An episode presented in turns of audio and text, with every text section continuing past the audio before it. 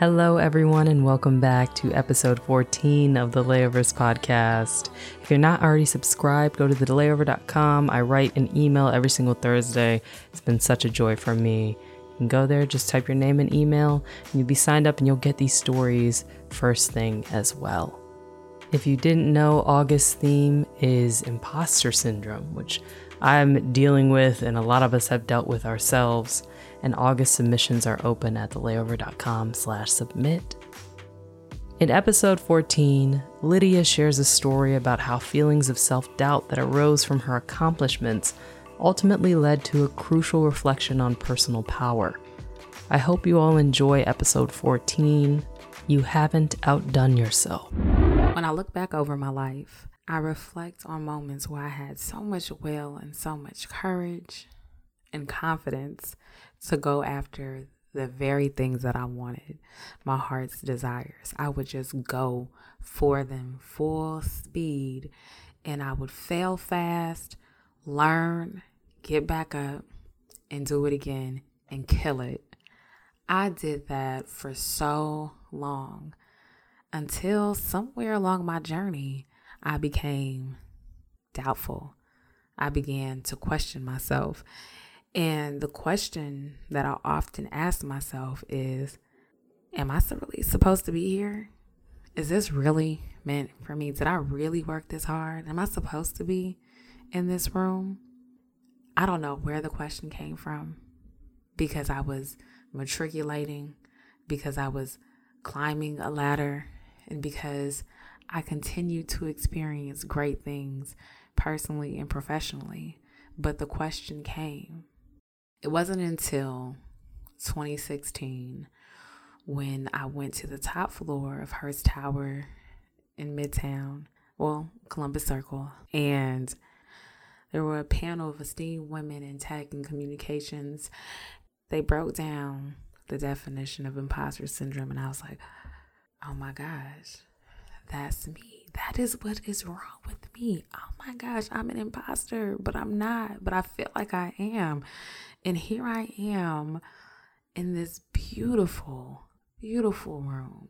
I can see different points of New York City. I just graduated from Columbia University with my master's degree in journalism. I sat in class with heavy hitters, learned from heavy hitters, was in a room with heavy hitters, and I still felt like I was the underdog in that room and that I did not belong. And I couldn't understand how I got the invitation the invitation came to my email, and it was from a recruiter who had met me somewhere along my journey while in New York. And I remember not being sure of who the person was because I hadn't built a relationship, but they wanted me in a room. And that alone, coupled with my experience of learning what imposter syndrome was, validated what I was feeling and what I had been feeling for quite some time. My name is Lydia Blanco, and I struggle with imposter syndrome. I've always set out to do great things. I was homecoming queen, prom queen. I was second in San Francisco for poetry with Youth Speaks in high school. And I just always had this flair. I did so many things with confidence. I never asked for permission. As a matter of fact, I would sign permission slips or plagiarize because I wanted to do what I wanted to do. I wanted to be great and I didn't need to ask for anything. But I realized that a lot of the questions that I was asking myself over time was because I was not certain if the culmination of my experiences truly belonged to me.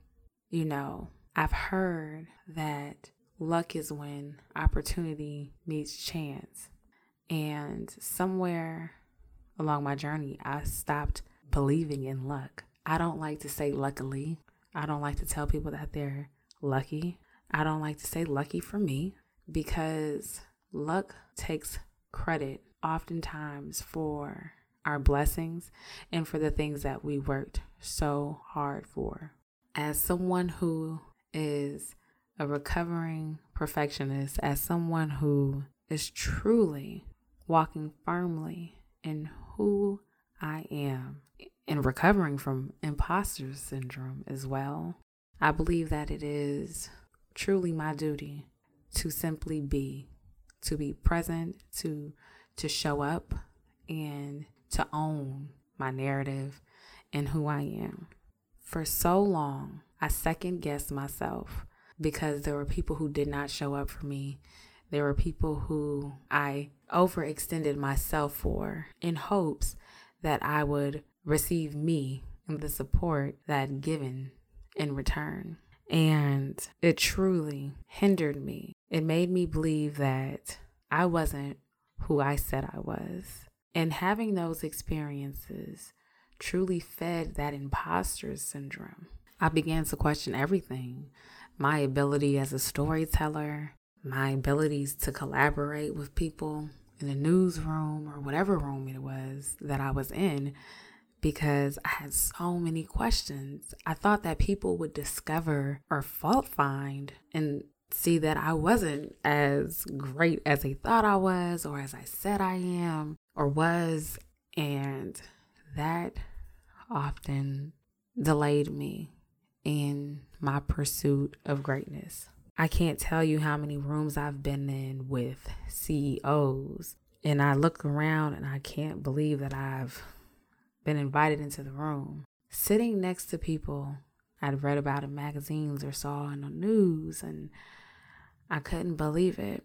What I will say is that when there is a calling and an assignment on your life, it is important for you to show up. It is important for you to do some reflection and take inventory. Sometimes we think that we are insufficient or we're not supposed to be where we are because we don't think that we have everything that we need, right? When you take inventory and you're mindful about how it is that you are filled up, you recognize that you have everything that you need and that you are supposed to be where you are, right? Because you're an asset. It has taken me quite some time to learn that. And it is something that I have to relearn time and time again. It's a process.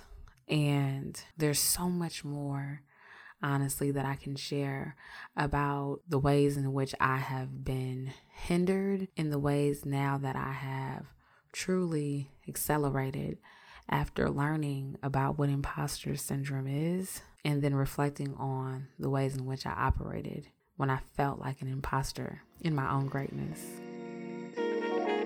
Thank you all so much for listening to episode 14 of the Layover Podcast. To find more from Lydia, you can go on her Instagram or Twitter. It's the same handle. It's Lydia T. Blanco. That's L Y D I A T B L A N C O. As always, thank you so much for listening. If you like the podcast and the newsletter, share with friends, like, subscribe, comment. We always love hearing what you think. And of course, don't be shy. Submit something at thelayover.com slash submit. Your story is worth sharing, and I can't wait to hear it. We will see you all next week.